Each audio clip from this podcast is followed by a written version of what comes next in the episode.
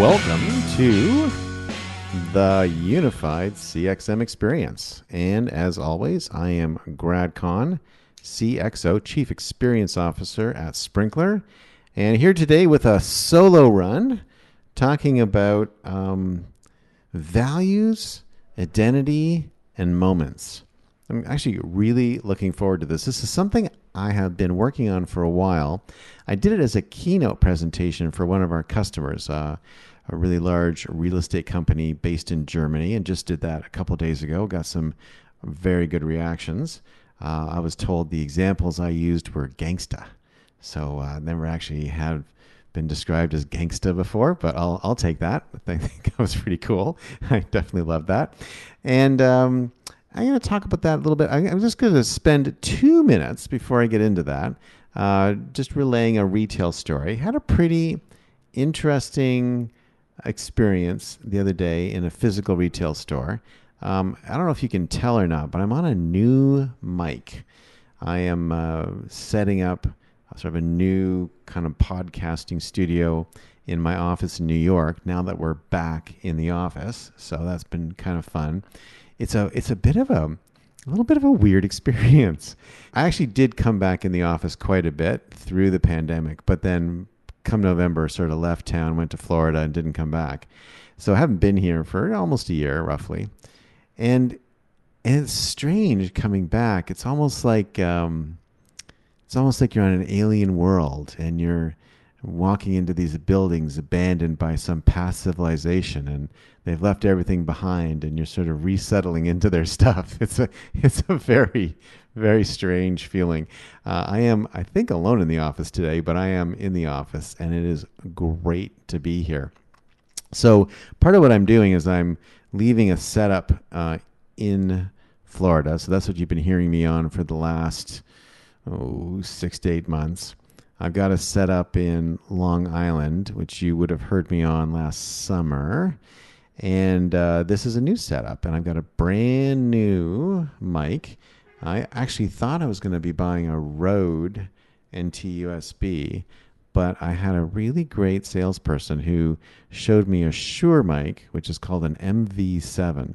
And the Shure mic is pretty fancy uh, and is uh, directional, not uh, not um, compression based. And so the directional microphone is picking up less noise. Like right now, for example, um, there's a pile of cars in a traffic jam on 35th Street here in New York, literally freaking out and honking their horns nonstop. And I don't think you can really hear it. So uh, I'm very excited to uh, to have this new mic. And where I bought it is a place called B&H Photo Video Audio. And I don't know if you've been to B&H. It's a pretty famous store in New York. They've got a website, which is B&H or bhphotovideo.com. And it's a great store. It reminds me a little bit of like a cleaner, more pulled together version of Fry's, if you're a Fry's fan. And uh, they've got this amazing system, which is that they, when you order, you order from a salesperson. They do have some stuff you can get off the shelves, but anything that's expensive or you know over over a certain amount of dollars, you have to talk to a salesperson. The salesperson puts the order in, and then there's a some warehouse somewhere upstairs where they fulfill the order and they put it in a box, and the boxes all move around on these conveyor belts. And so though you, you once you place your order, this conveyor belt system moves your order around, gets it filled, then you get a printout and you go to the da- cash desk, you pay for it, and then they give it to you. An amazing way to reduce breakage, but also incredibly cool. It's like standing in the middle of a train set. Uh, these little boxes zipping around overhead the whole time. Uh, it is really cool. And uh, they've got a really great sort of history of their uh, team and staff. And they have a great philosophy, which is they believe in making customers, not sales. So they believe that they've perfected the art of the downsell. We'll always recommend the best options based on your specific needs rather than the price tag. The art of the uh, downsell. Very, very interesting. And uh, they are a uh, family owned business right here in New York City. And they have nearly half a million items in stock every day. And there's a picture of their upstairs warehouse on their website. And it's pretty mind blowing uh, what they've got going there. So if you're in town, if you're in New York and you want to have a great experience, go to B&H and uh, we'll see how we like this mic. But so far, I've been pretty happy with it. So let's go and talk about um, values, identity, and moments. And so uh, I've been working on this uh, idea for a while, which is, you know, how do you actually market in the 21st century? We've talked a lot about mass marketing being over, uh, or at least, you know, being a secondary item. We've talked about, you know, event-based marketing. So how do you trigger against something that someone does, like visit a website or something like that? We've talked a tiny bit about life stage marketing, which is I change something in my life, uh, I signal it, bought a new house, having a baby, need a car, that kind of stuff. And we've talked very little, but maybe just glancingly about life cycle marketing, which is once someone's in your franchise, how do you understand the next best product for them based not just on what they've purchased in their transactions, but also on who they are, life stages, signals and events, etc. And each of those stages requires increasing levels of customer intimacy and increasing levels of data management. In a 21st century context, though, I think a lot of people are challenged because everyone's broken off into all these multiple channels. And so the mass stuff is very hard to make work. And what you really need to do is identify people, find them, and connect with them. And so we've come up with this model called VIM. VIM is also a, a wonderful product from Henkel, one of our great customers. But I'm gonna I'm gonna use the VIM acronym because I can remember it. It sounds kind of fun and easy.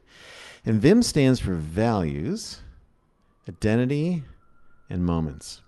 And let me just kind of go through this for a second. So values. So humans broadcast their values to establish identity and to connect with others who share the same values.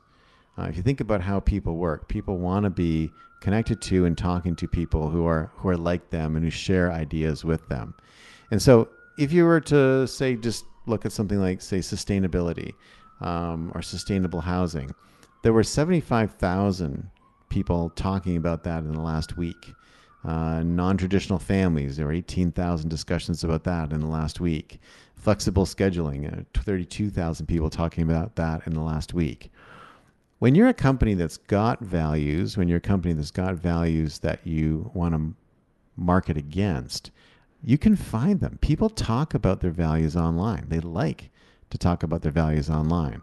So, values marketing uh, is an interesting concept, and we'll talk more about that um, as I build out this model with you.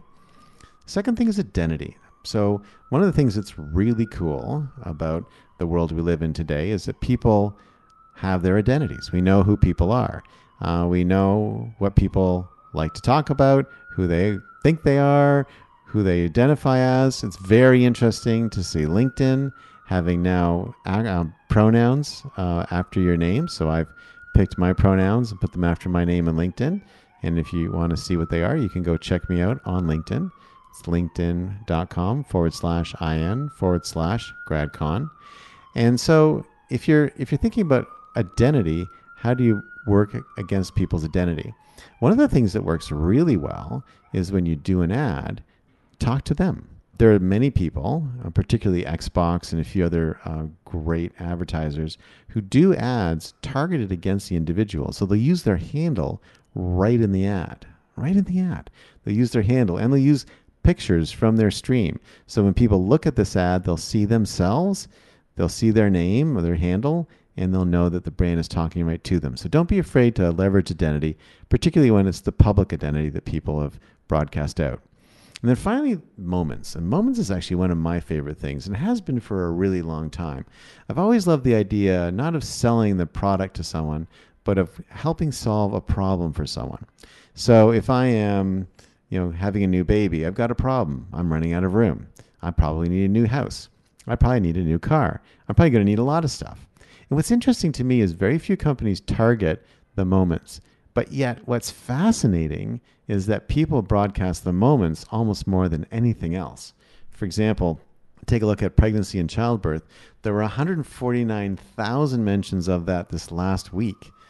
So 149,000 people are having a baby, and that's 149,000 I don't have enough room in my house, 149,000 I need a bigger car, 149,000 probably I probably need to get a minivans, 149,000 I need a bunch of stuff for the baby and the list goes on. And so I actually think that there's a really untapped level of potential in this life stage marketing. And what's amazing about all the networks we live on now is this is what people are broadcasting.